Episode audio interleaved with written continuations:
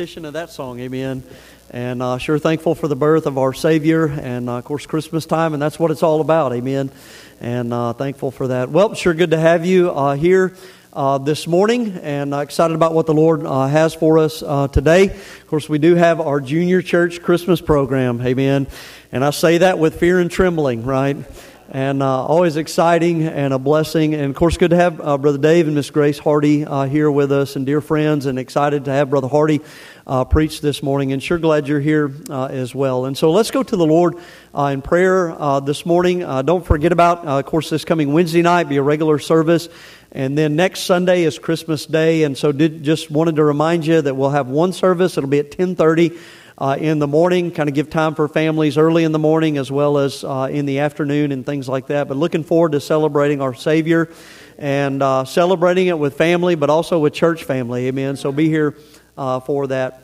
Let's go to the Lord in prayer uh, this morning. I'm going to ask Brother Jim Wisdom if you'd stand, brother, and open us in a word of prayer this morning.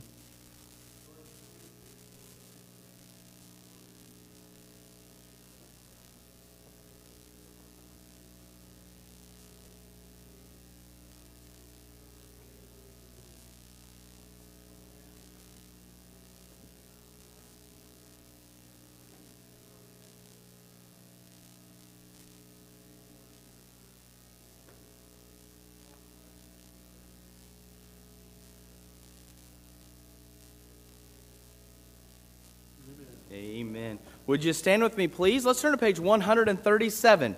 Page 137 to begin this morning. Hark the herald angels sing. We'll sing all four verses as we begin our service. Sing out with me on that first verse together now. Hark the herald angels sing. Glory to the newborn King. Peace on earth and mercy mild, God and sinners reconciled.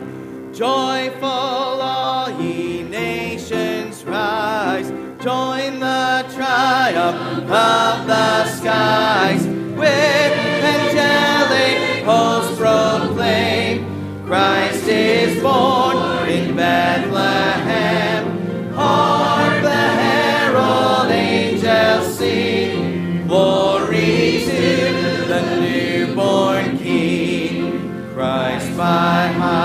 Highest heaven adored, Christ the everlasting Lord.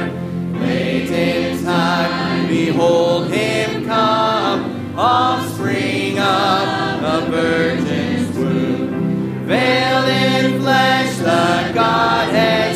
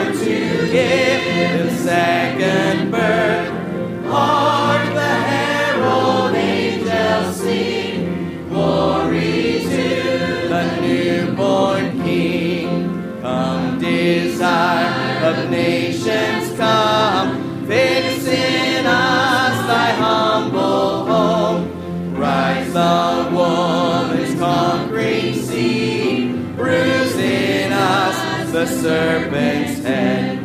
Adam's likeness now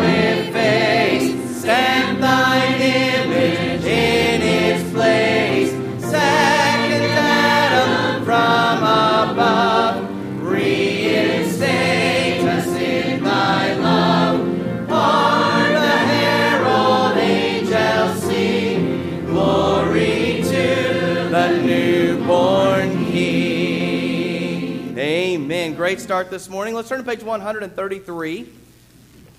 page 133. Oh, come, all ye faithful. Page 133. Lift it up on that first verse.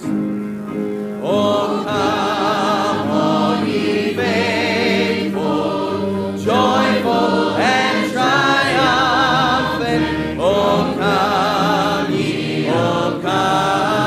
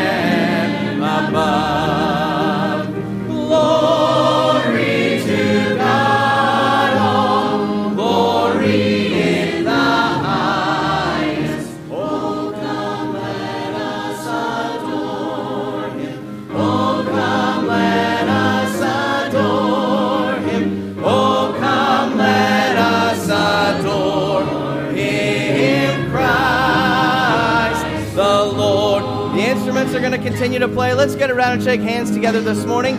Good to have each one of you here with us. Good to have those visiting with us today as well.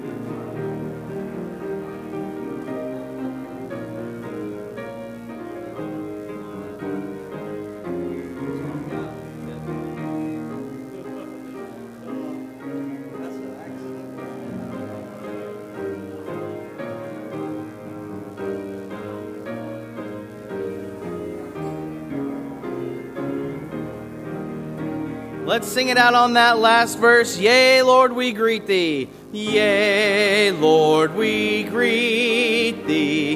Born this happy morning, Jesus, to thee be all glory give. Word of the Father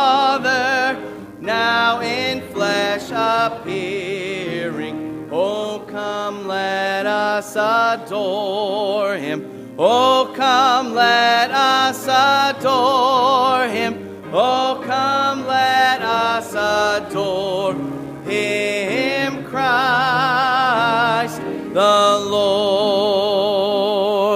Amen. Great singing this morning. Brother Tim's going to come, and as he does, and we take up our offering this morning, we'll have a special from Ethan Whitney on the cello this morning. Like to read to you, as the men come for the offering, from Galatians chapter 4 and verse 4. It says, But when the fullness of the time was come, God sent forth his Son, made of a woman, made under the law, to redeem them that were under the law, that we might receive the adoption of sons. Brother Will Kennedy, would you pray for the offering this morning?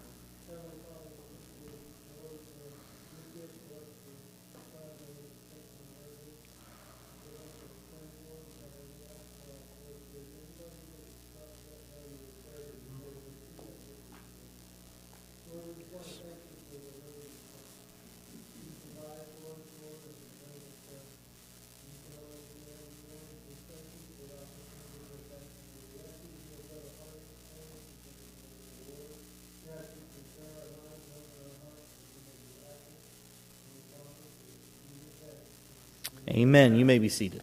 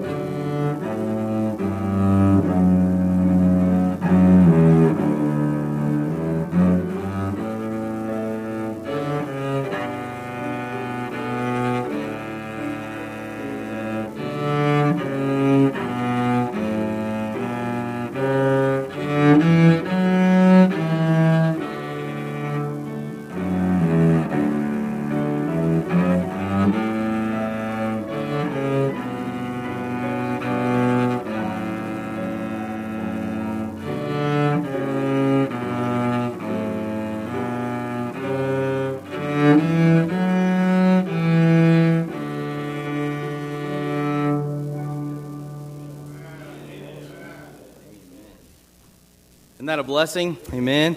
Let's all stand together again. We're going to turn to page number 139.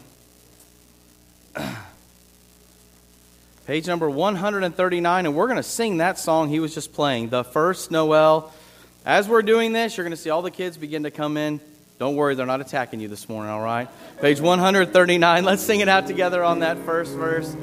the first Noel. The first Noel, the angels did say, was to certain poor shepherds in fields as they lay, in fields where they lay keeping their sheep on a cold winter's night that was so deep.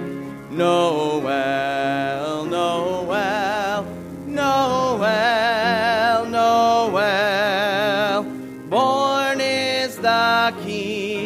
of Israel. They looked up and saw a star shining in the east beyond them far and to the earth it gave great light, and so it continued both day and night. Noel, Noel, Noel, Noel, born is the King of Israel. and by the light of that same star, three wise men came from country far to seek for a king. Was their intent and to follow the star where'er it went. Noel,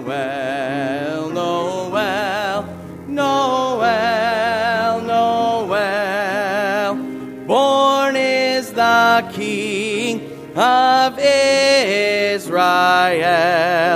This star drew nigh to the northwest over Bethlehem. It took its rest, and there it did. Both stop and stay right over the place where Jesus lay. Noel, Noel, Noel, Noel. Born is the King of Israel. Then entered in those wise men three, reverently upon their knee and offered there in his presence their gold and myrrh and frankincense. Noel, Noel, Noel, Noel. Born is the King of Israel. Then let us all with one accord sing praises to our heavenly Lord that hath made heaven and earth of naught, and with his blood mankind hath bought. Noel, Noel, Noel, Noel. Born is the King of Israel. Amen. You may be seated. This time we'll have our junior church program.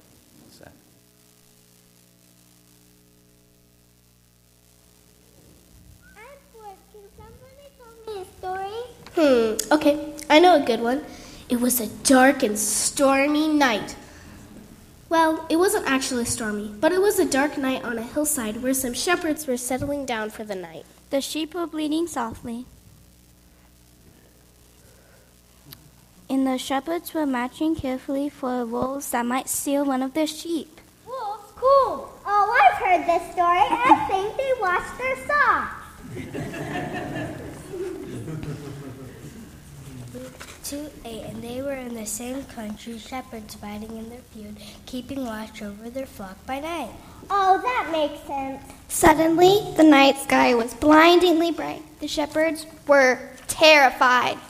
And though the angel of the Lord came upon them, and the glory of God shone round about them, and they were sore afraid.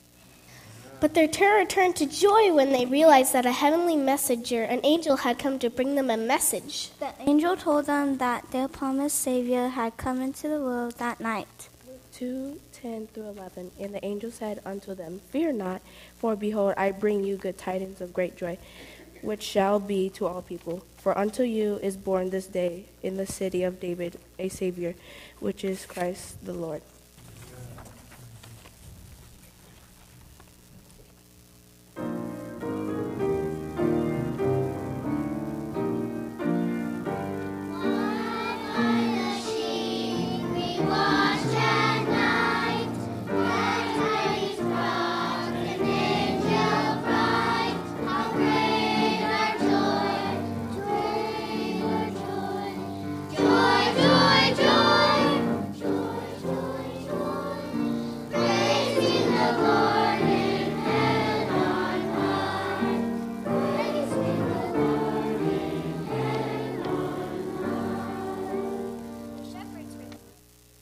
Of the Savior, and they were in awe that an angel would deliver this news to lowly shepherds. Luke 2 through 15. And it came to pass as the angels were gone away from them into heaven, the shepherds said one to another, Let us now go even unto Bethlehem, and see this thing which is come to pass, which the Lord hath made unto us. The shepherds rushed to Bethlehem and found the baby Jesus lying in a manger, just as the angels had told them. Then the shepherds shouted the good news all over Bethlehem. Many people heard the news and wondered, but they only wondered they didn't seek him. The shepherds returned to their sheep, praising God that the Savior had come and that God had allowed them to see the baby for themselves.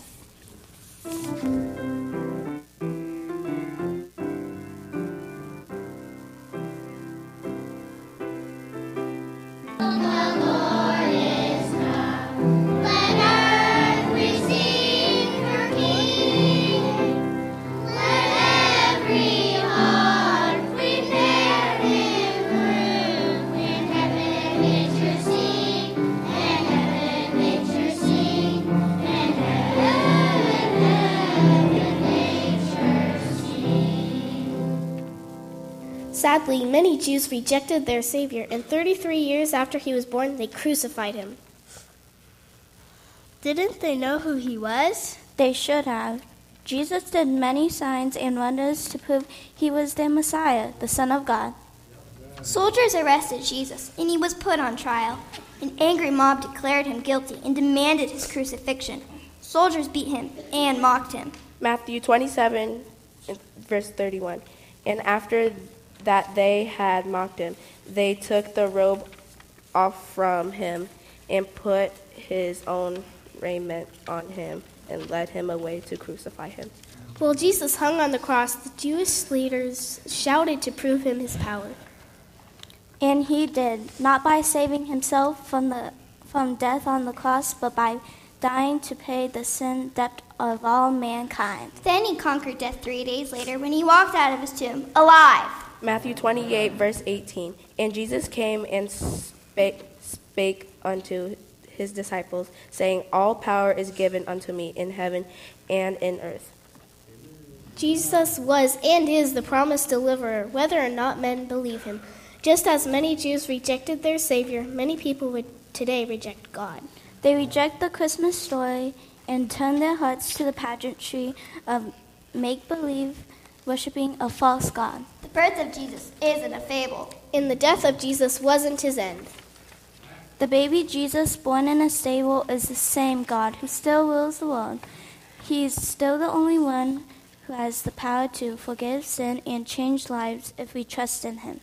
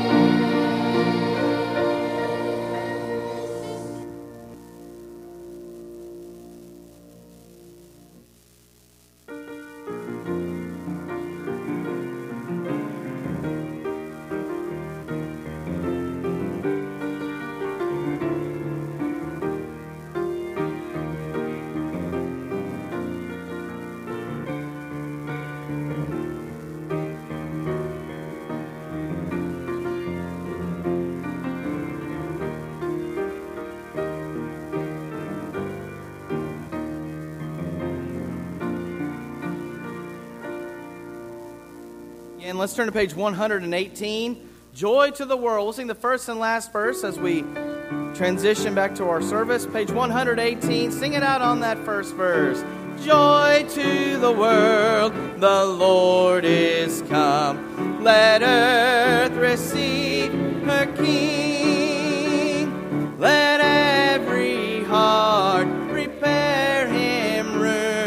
And heaven and nature sing and heaven and nature sing, and heaven and heaven and nature sing. He rules the world with truth and grace, and makes the nations prove the glories of his righteousness and wonders of his love, and wonders of his love, and wonders and wonders of his love. Amen. You may be seated. Just before the message this morning, Ladies Trio is going to come sing.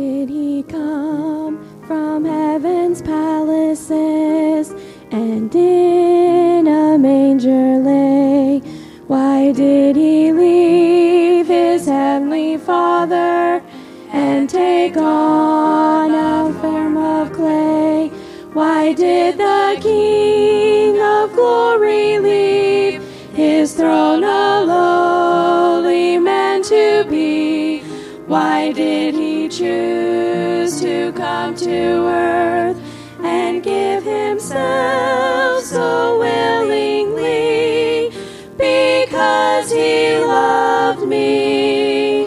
That's why Jesus came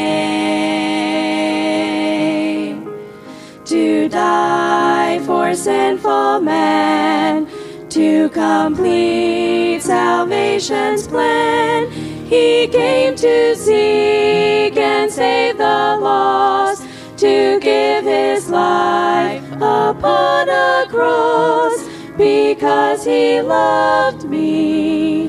That's why Jesus came.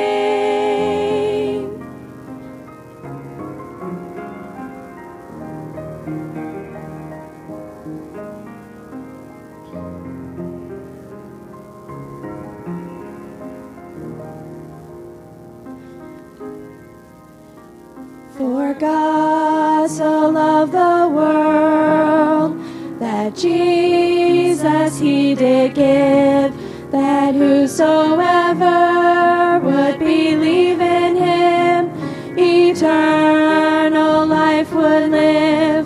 Amazing love that brought my Savior to suffer shame and loss. What wondrous love that bled rugged cross because he loved me. That's why Jesus came to die for sinful men to complete salvation's plan. He came to seek and save the lost, to give his life upon a cross because he loved me. That's why Jesus came.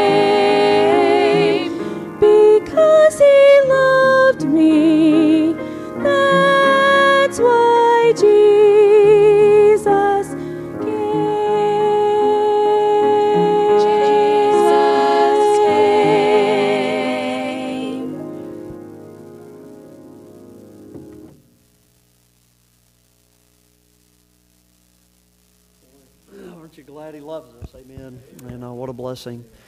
Well, I enjoyed enjoyed the special and the music and the junior uh, church Christmas program. Wasn't that a blessing? And uh, to see all those kids, I, I would I would say this: if you get a chance to uh, talk with Brother Seth and Miss Christy Wisdom, or Brother CJ and Miss um, Rachel Reeves, uh, they are, you know, folks like that that help out with our kids, kind of the unsung heroes around here, and uh, raising up the future uh, generation. And so, if you get a chance, make sure you tell them thank you, and get a chance to take them out to eat or get them a gift card or something. I believe that'd be a blessing. Amen. And uh, just uh, thankful for them and their faithfulness and those uh, helpers and things like that. And I can't believe nobody fell down. Nobody tripped over. I was watching that one uh, mic cord because it was a little short, and I was thinking, that's just bad. This is bad. This is going to be bad. And they managed to get them all in and out of here without anything happening. Now, who knows what happened on the way down the stairs? Amen. On the way out of here, but sure thankful for that. What a blessing. Well, it's good to have Brother Dave Hardy here uh, with us and Miss Grace, and they are a blessing. And I've noticed kind of getting around, a lot, of people, a, a, lot of our folks have not heard Brother Hardy preach and, and things like that, so you're in for a real uh, treat. Brother Hardy pastored uh, uh, Eastland Baptist Church there in Tulsa, Oklahoma for 30 years and is now uh, been in, you know, evangelism or however you want to say it, sent out of uh, Bible Baptist Church in Stillwater, Oklahoma, where, where his son uh, Wayne Hardy pastors. And I can say a lot about Brother Hardy, uh, his preaching, his influence, certainly being there at Heartland uh, Baptist Bible College and things like that. And of course, a lot of our staff uh, have sat under Brother Hardy and his teaching and preaching there at the school. But the best thing I could say about Brother Hardy to me is that he is a friend to preachers, and he has been a friend uh, to me. I can remember Natalie and I just getting into the ministry there in Cassville, and we were up there one night, and I want to say it was probably about nine o'clock at night, and who knows what we were doing, painting walls or doing something, uh, just or I mean, just getting started in the ministry. And Brother Dave Hardy comes walking through the back door, scared the daylights out of us. Uh, but he said, I figured I'd catch you two up here burning the midnight oil. And uh, just happened to be driving through and stopped by, you know, Bible Baptist Church to check on us. And there have been often times through the years in ministry where I needed a call from somebody and I'd look down and Brother Dave Hardy's name was on my phone. Hey, brother, just calling to see how you're doing, just checking on you. And so he's been a real friend and a real blessing. And so I appreciate Brother Hardy. And so, Brother Hardy, you come and preach the word, brother, and appreciate you being here. Thank you, Pastor. Amen. so much. Well, it's good to be here with you. First time uh, to be here. My wife, Grace, if I make it a few more months, we'll have 61 years together. uh, she's gracious, or we probably wouldn't still be hanging together. Thank God for ladies that support their man. If we need all the help that we can possibly get. So I started having a great time last night going over to the pastor's house for fellowship. I am a fellowship animal. I really, I like it. I do a lot better in fellowship than I do preaching. I, he gave you a lot of things that probably won't come to pass as far as a preaching ability or whatever like that. I love God's family. I grew up as an only child. I, I finally had a sister show up, but I was 14, and when she was three, I went in the Navy. So, I mean, what do you do with a three year old, you know, when you're going in the Navy? But I got saved when I was 14 years old into the family of God. It has been fantastic. And never really get uh, enough of that. I sometimes wonder why God would want me to be a, a preacher. I'm always nervous behind a lectern or a pulpit, and people say, Oh, no, you're not. Well, don't say that because you're not me. And the only ones that really knows that much about us would be us or our spouse and someone like that. But it's really a joy to be with you. So fellowship last night, and then I love coming to the men's prayer meeting. And uh, we had a men's prayer meeting at Eastland Baptist Church. When I went there, the church was only three years old, and um, didn't well, had about 50 people or so. Not many men, but I just said to those men, "Hey, I'm going to be coming to the church at seven o'clock on Sunday mornings." and pray for the service. If any of you would like to come, I'd sure love for you to come. So two or three of them did, and, and down the rows, I think when I left Eastland, it was running about 130 men coming up there. And now, ladies, you know, one reason we got them there, they weren't really all that spiritual, but the ladies cooked for them. yeah, you say, don't even talk about that. and as my wife knows at my son's church now, there's about 80 but those are cowgirls over there, and they won't buy anything that's been fixed. So they're there at 5:30 and cooking all this food, and those men come in, they'll eat like you can't believe. But uh, you know, have prayer and everything first. But it's good to have a prayer meeting. It's good for men to be together and pray together. Word of God, uh, men need to take the lead God put them into, you know, to begin with. That'd be good. So, and the young people, the music. Uh, I could fit this place really good, but I'm not trying to move in or anything. But thank you for your kindness and your graciousness. Someone has said if we don't learn from history, we are doomed to repeat it. I knew Pastor was going to preach on Christmas Sunday, and then the next Sunday is a new year.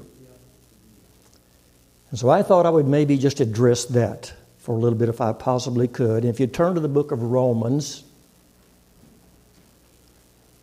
and see if we cannot learn from them.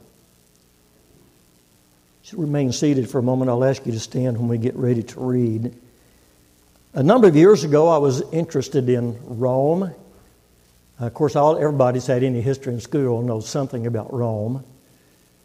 Their legal system was over a thousand years in developing. Their country much longer than that. They were a republic. Most of our legal system was borrowed from the Romans. You say what you want to of them because um, some of the things are bad, but there were some things early on that were really good in Rome. Do you think about the fact when you read the book that has Romans on it? that may be in Paul's mind. Did you know that Paul was a Roman? The man who's responsible for approximately half of the books in the New Testament. And so, as I was kind of looking at that, fooling around with my computer, which I don't know much more than how to turn it on and turn it off, but determined that there were millions of hits comparing America to Rome. Now, as far as theologically, we're closer to Israel than any other nation that's existed. But as far as the socio-economic concerns, political concerns, we are more like Rome than any other nation that has existed. So it might be good for us to learn from them. So if you could stand, begin reading in Romans chapter 1 and verse 18. Well, I think maybe before we read that, that's be our main text, but look back over to verses 7 and 8. I just want you to note that Roman had, they had some good days. Verse 7 of Romans 1 said, To all that be at Rome, beloved of God, called to be saints. Sounds good, doesn't it? Grace to you, peace from God our Father, the Lord Jesus Christ. Verse 8 First, I thank my God through Jesus Christ for you all that your faith is spoken of throughout the whole world. Good words. Good words jump into verse 18, and you'll know that things has happened in between. Verse 18, and one more thing I need to ask you to do. As we read this in your mind, take out Romans, replace it with Americans. And I want you to be thinking as you read through these verses is there anything that we're going to read that's not true of America today? Verse 18 For the wrath of God is revealed from heaven against all ungodliness and unrighteousness of men who hold the truth in unrighteousness, Because that which may be known of God is manifest in them, for God has showed it unto them. For the invisible things of Him from the creation of the world are clearly seen, being understood by the things that are made, even the eternal power and Godhead, so that they're without not they are without excuse, because that when they knew God, they glorified Him not as God, neither were thankful but became vain in their imaginations, and their foolish heart was darkened. Professing themselves to be wise, they became fools.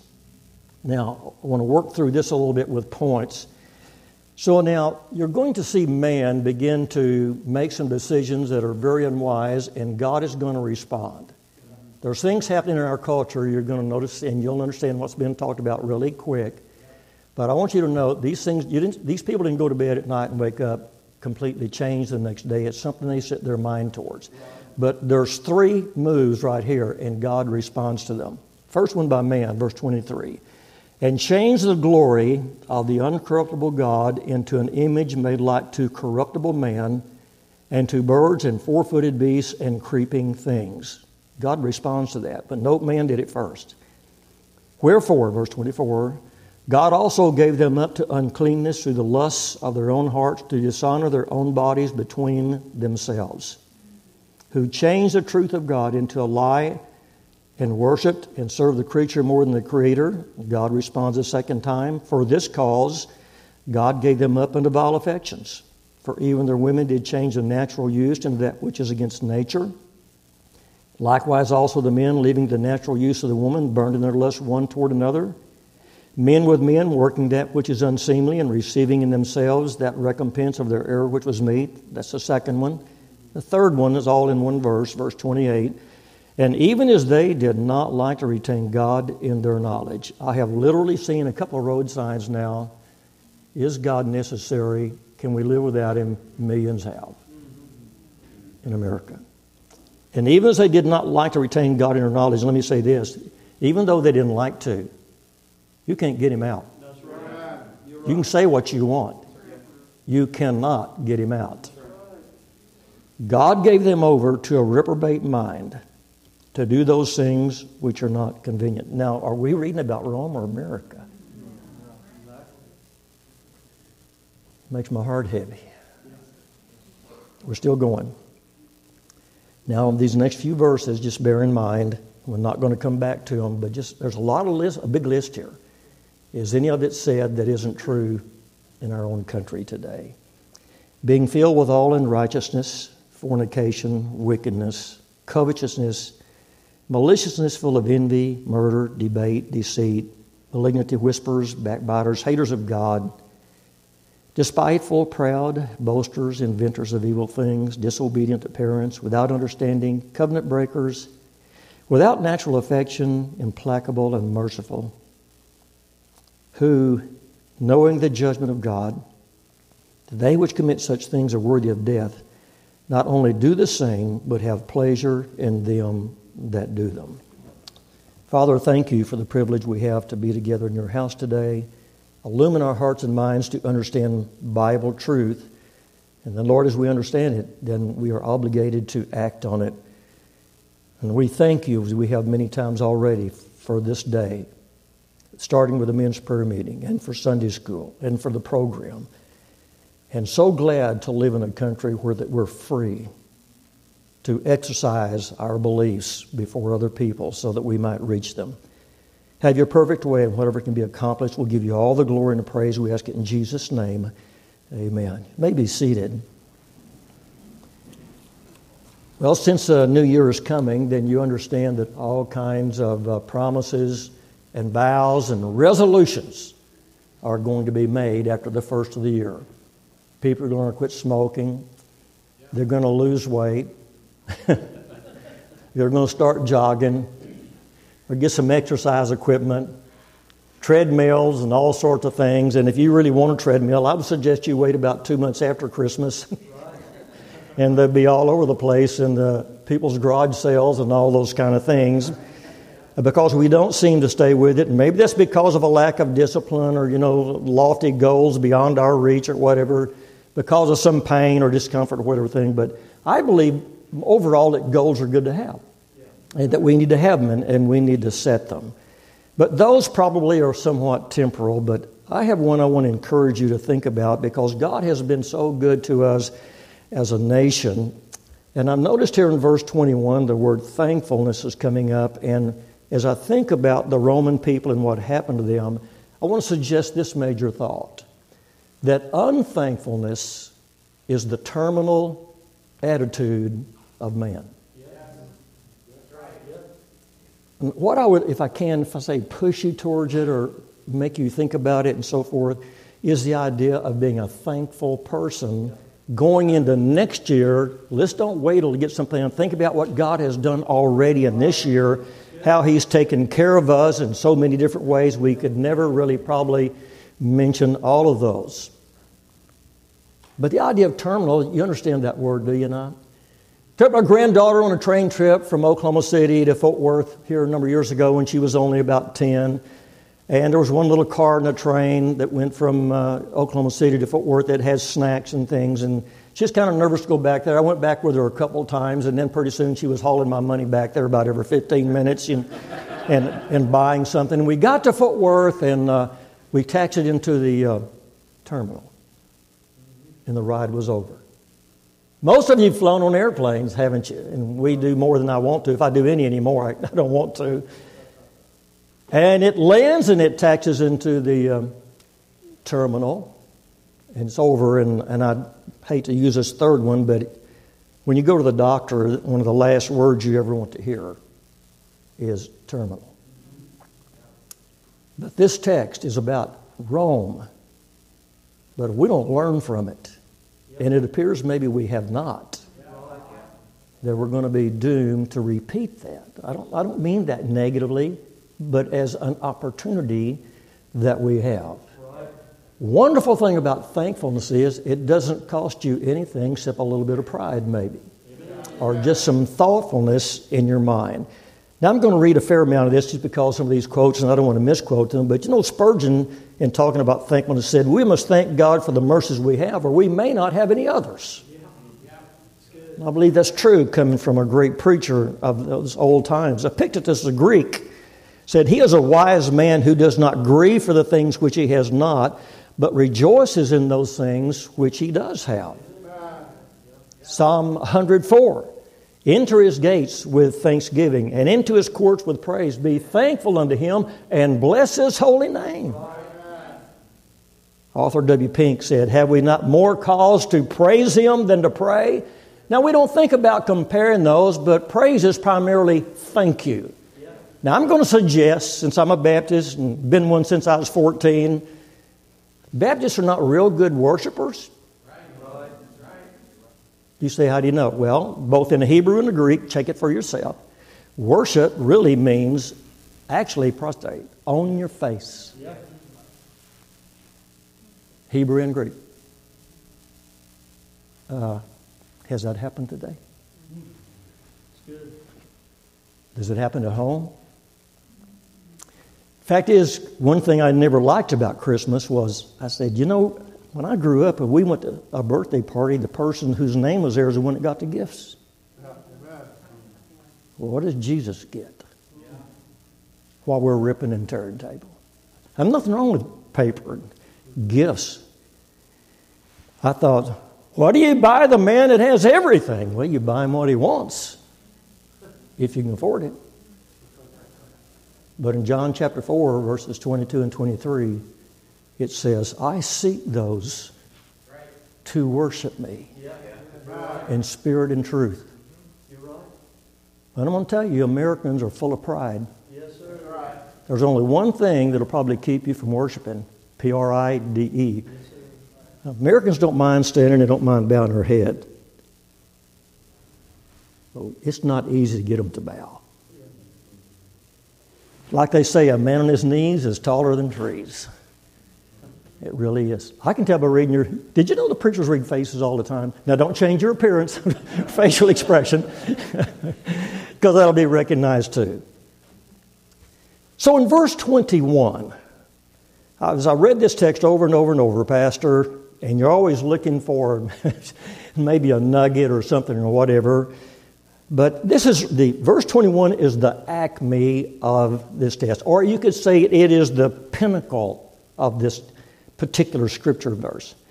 Some uh, commentators call this the slippery slope syndrome because you read those early verses in Rome, how well things were going, and then all of a sudden it's kind of like they go over the top, and now you've got all this mud, and they step on that and they're gone. And maybe we'd think about that more. Uh, when you have ice and snow and things like that coming, you get in the hill country and you go up and you go over it, and all of a sudden you're heading down. There's not a whole lot you can do about it. You do what you can, and what happens, happens. But I think verse 21 is where it happens. It says, Because when they knew God, they glorified Him not as God, neither were thankful. I wonder if that's not one of America's problems, is being thankful, giving thanks. G.K. Chesterton said, You say grace before meals. And I'm going to stop there just for a moment. I was reading a story the other day a good while back, actually, in a book about an old farmer over in Arkansas. And uh, so he had come to town to do some business, and we're talking, you know, probably 75 years ago, maybe something like that. And his old pickup truck, and I don't know about around here, but both in Texas, Arkansas, and some of those areas down south like that, there's a courthouse in small towns, and it's what we call the square. And it takes up that block. And then all the way around that, there's little businesses on the other side of that block. And a lot of times, uh, probably nearly every time, there's going to be a little restaurant, little cafe, or something like that. So this old man came in, did his business, and he went over to that little cafe and to get something to eat. And so they brought his food, and man, he just put his, he buried his face in his hands on the table, and the man just started thanking God for it. Wherever there was three young hooligans over there, kind of, you know, they were just kind of looking at them, and they kind of got closer and everything. Finally, they were standing right here, and when he lifted up his head, he looked at them. He said, um, Can I help y'all? They said, Yeah. Say, old man, does everybody do that where you come from? He says, No, the hogs don't.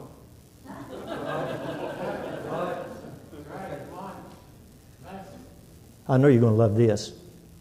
Do you always pray? What a wonderful opportunity to let people know that you belong to Christ. Because when you bow your head, they know. Are you trying to be secret? Well, I'd stay off of that just for a little while. But this thing of thankfulness. Now, he said, You say grace before meals. He said, All right, but I say grace before the concert, before the opera, before, I, uh, before the play, before the pantomime, grace before I open a book, grace before I sketch, paint, swim, do boxing or walking, and I say grace before I dip my pen in the ink. Man, he tore me up, Pastor. Because you can't do a single one of those without God's help. Yeah. Right. Well, I'm glad I can do some of that. Thank you. Unthankfulness, the terminal attitude of man. You know, Seneca said, We can be thankful to a friend for a few acres of ground or some money, and yet for the freedom and command of the whole earth, great benefits of our being, our life, our health, and our ability to reason, we look upon ourselves as under no obligation. And I suppose Francis Schaeffer said it the most succinctly. The beginning of man's rebellion against God was and is the lack of a thankful heart. Did you know you'll never see a rebellious teenager if they're thankful? Yeah, that's true. Thankfulness is a wonderful thing to possess. Not claiming to be the example of it, but I want to be because God's been good. You wouldn't be doing this if you were in China today. You're exactly right. You wouldn't be doing this if you're in North Korea. Oh, yeah, I'd do it, yeah. Well, you may not breathe long, I know some probably do. I'm just saying we've got it so good. Just unbelievable. You know, the Romans knew there was a God just like us. Psalm 19, you can't get away from it. The heavens declare the glory of God. The firmament showeth his handiwork. Day unto day under speech, night unto night showeth knowledge. There is no speech or language where their voice is not heard.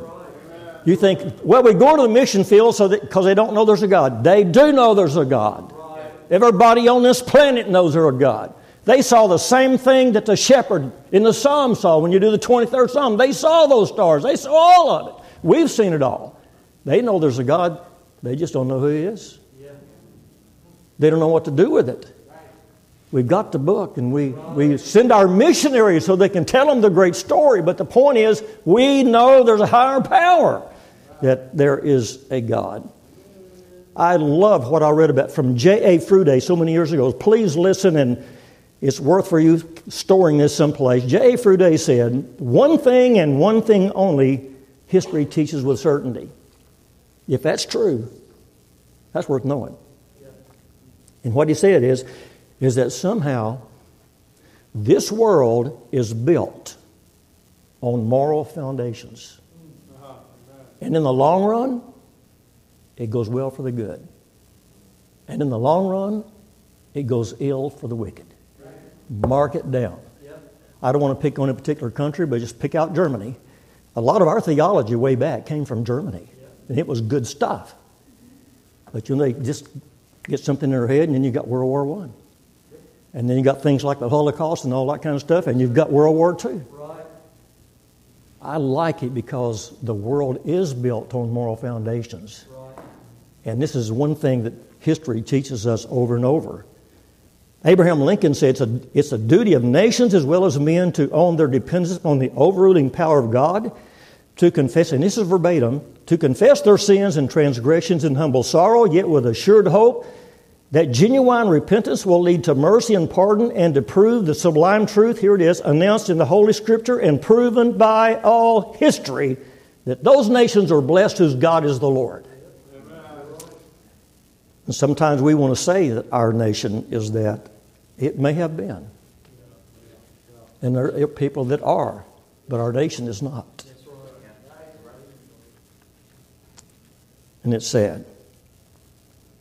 God has revealed himself in creation, revealed himself in history, he's revealed himself really in personification too. He said, What do you mean by that? Well, you know, we're made in somebody's image, and we're the only thing made in his image. I love Colorado. I'm from Texas, born and raised in Texas, and I've been in Oklahoma nearly 50 years. You can look out your kitchen window and watch your dog run away for two days. It's, it's flat. I go to Colorado, and, and, I mean, y'all have been there one time or the other, I'm sure. And I look at those mountains and how they come down, and it's just amazing. And I think about real men and women who went in there with wagon trains. They didn't have a backhoe and a bulldozer. And we're talking about, have you been there, boulders? It's unbelievable. And now you see it, they come there's a niche, and you're driving 75 miles an hour. Know, billy goats are still up there. And you know who was on earth first? I mean, them or us. And it amazes me. Most people look out there, they don't know. Well, yeah, we're the, we're the last things to get on board, you know. But you know how many roads those billy goats have built? None. We have creative abilities because we come from the Creator. He made us. I don't know why He did. Could you think of a good reason why He would want us to be the ones that would be in His image? I don't know that we really could. Well, remember, the importance of thankfulness because unthankfulness is the terminal attitude of man. The Romans' minds were in some ways kind of disabled. You look back at verse 21. You say they were not thankful, but it says they became vain in their imaginations. The word vain primarily means empty, just no substance. I remember here just a well, it's been several years ago now, I actually. I went to McDonald's to get something, and I forgot what it was. About all I get there is a breakfast burrito and a cup of coffee, and back then it was probably later in the day. Well, whatever it was, it was $3.10, so you know it was a little while back. And so I gave the guy $5, and, you know, he was working on ringing it up, and I reached my pocket and I found a dime. Okay, $3.10 is what my order was. I gave him five. Y'all, I, am not talking to the McDonald's helpers, right? I'm talking to people with gray matter. And I found this dime and I pulled it out, and he said, Don't even think about it. it is funny. It really is sad. If I go back to my Navy years, I was on submarines. I met a man who was at the Air Force, has been in Charleston, South Carolina. His name was Ron Todd, just retired from pastoring, went to Baptist Bible College years old, good man, conservative man. But he was single back then. And uh, so we met him at church, and he uh, started hanging out a little bit. And Grace is a good cook, and he liked it. And he liked our cooking so well, he would try to figure out which day we are going to the grocery store, and he'd go with us to make sure she got the right stuff. You know. but this is the gospel truth, and I'm gonna. I got to have some people with some white and gray hair and all that kind of stuff to help me out. Back in the days of cash registers and 10 keys, anybody knows about a 10 key? All right. So if I'm not telling the truth, then stand up and say something. Because I was sacking groceries. And I'm telling you, here's those ladies. They don't even look at it. And the cans are going just like this. I'm not moving my hand any faster than those cans were going. I couldn't hardly get them in the sack. And today we're so excited. Beep.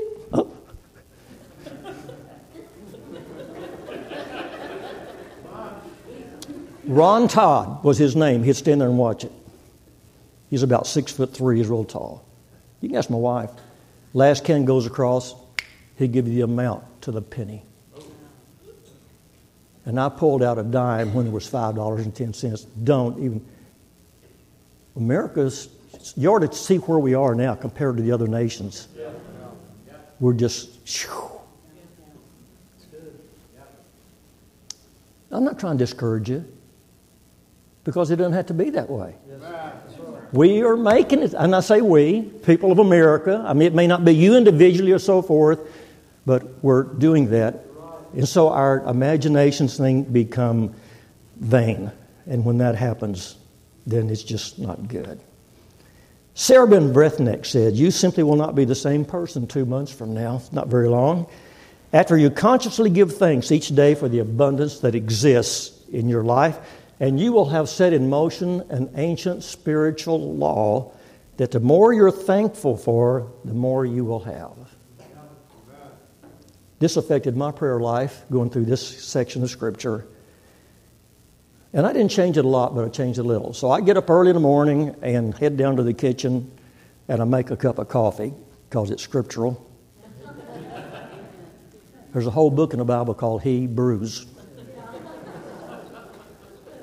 So my wife says that means I bring her coffee. I don't. She doesn't make it. I, I, I do that. Cup of coffee and just enjoy reading my Bible, and then get on my face and I mean get on my knees and bury my face in my chair and go through my prayer list. And I changed it. I used to start like this: Lord, be with Grace today. She's got things to do, and and she does. She's a busy woman, always doing a lot of stuff and so forth. And I just changed it a little bit. I just started out this way Lord, thank you for grace. She's a good woman. She's a good wife. She's a good uh, mama, a good grandma, a good great grandma. Who knows what'll be next? Thinking. And then I go through my prayer list, and most of my preachers is geographically, you know, I get so for some reason when I go to churches, I remember where they are. You know, maybe not the address, and just thank God. Do you thank God for the people? In your, it doesn't take very long, does it? Just say, Lord, thank you for them. So when we were in Charleston, South Carolina, we went to a small church called the Hanahan Baptist Church. The pastor's name was Hobson Wolf. You said that sounds hokey. Well, pretty close on target here. Brother Wolf had never been to any kind of a Bible college or any college, but he's really committed to the Word of God. Now, he murdered the King's English from time to time, and that's where it was. And while I was in the Navy, I was under his ministry about three years, and Grace and I benefited by it so much, Pastor, because he was just a straight preacher from the Word of God. We grew. And uh, so my time was up and got out of the Navy and went back to Arlington, Texas. We'd been home a few months, and I said to Grace, and I, this text wasn't really uh, that much open to me. I'd read it, of course, but it didn't have the same effect it had later. I said, Hon, you know, I don't think we ever thanked Brother Wolf for faithfully standing in that pulpit every Sunday and Wednesday night proclaiming the Word of God. I said, Wasn't he a great blessing? Didn't we grow a lot there? She said, Yes, we did. I said, Well, we need to thank him. She said, Well, you going to call him? I said, No, I don't, I don't think that'll work. She said, You're going to write him a letter? No, I, I don't think that's going to work either. She said, Do you know it's uh, 1,200 miles from here to Charleston, South Carolina? I said, Yeah, I do. Guess we better put that on the calendar, hadn't we? We put it on the calendar, Pastor. It was a few months out, time came. We called out there to talk to some of the people, members of the church, and make sure he wasn't off someplace preaching. He was home. He said, No, he's home. He's going to be right here. We drove out there, and I went up to his door. Two of us went up there and just knocked on the door. Well, I can't speak like those people in Georgia and South Carolina. But he said, Lord, have mercy. You kids get in this here house. So we, and if you, no one's called us kids in a long time. So you, we went on in the house, we sit down. He said, What brings you kids out here? I said, Brother Wolf, we came here to thank you for faithfully preaching the Word of God to us those years we were in the church, those three, three and a half years. And he took off on something else.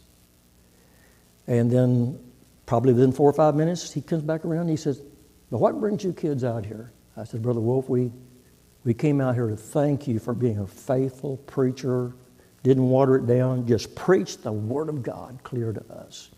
And he took off on something else. Third time came around. What brings you kids out here? I got right up in his face. I said, Brother Wolf, look at me. and he looked me right in the eyes. We came here for one thing to thank you preaching the Word of God to us all this time.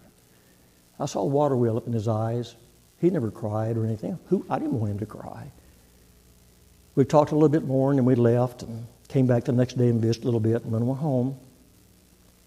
Not too many months later, we get word that Brother Wolf had uh, gone home to his reward. I've been in 30 something countries and uh, Someone said one time, Where's the, What's the greatest trip you ever took? I said, Well, it was just a trip out to Charleston, South Carolina.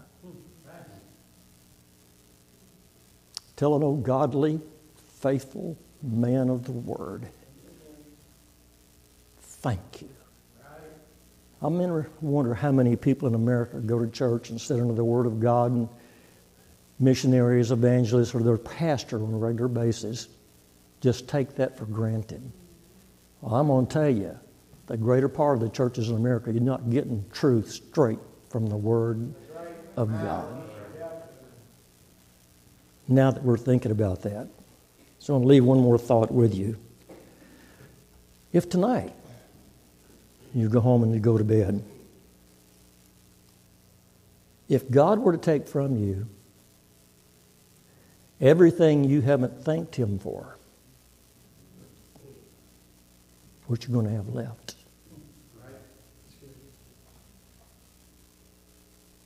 Stand.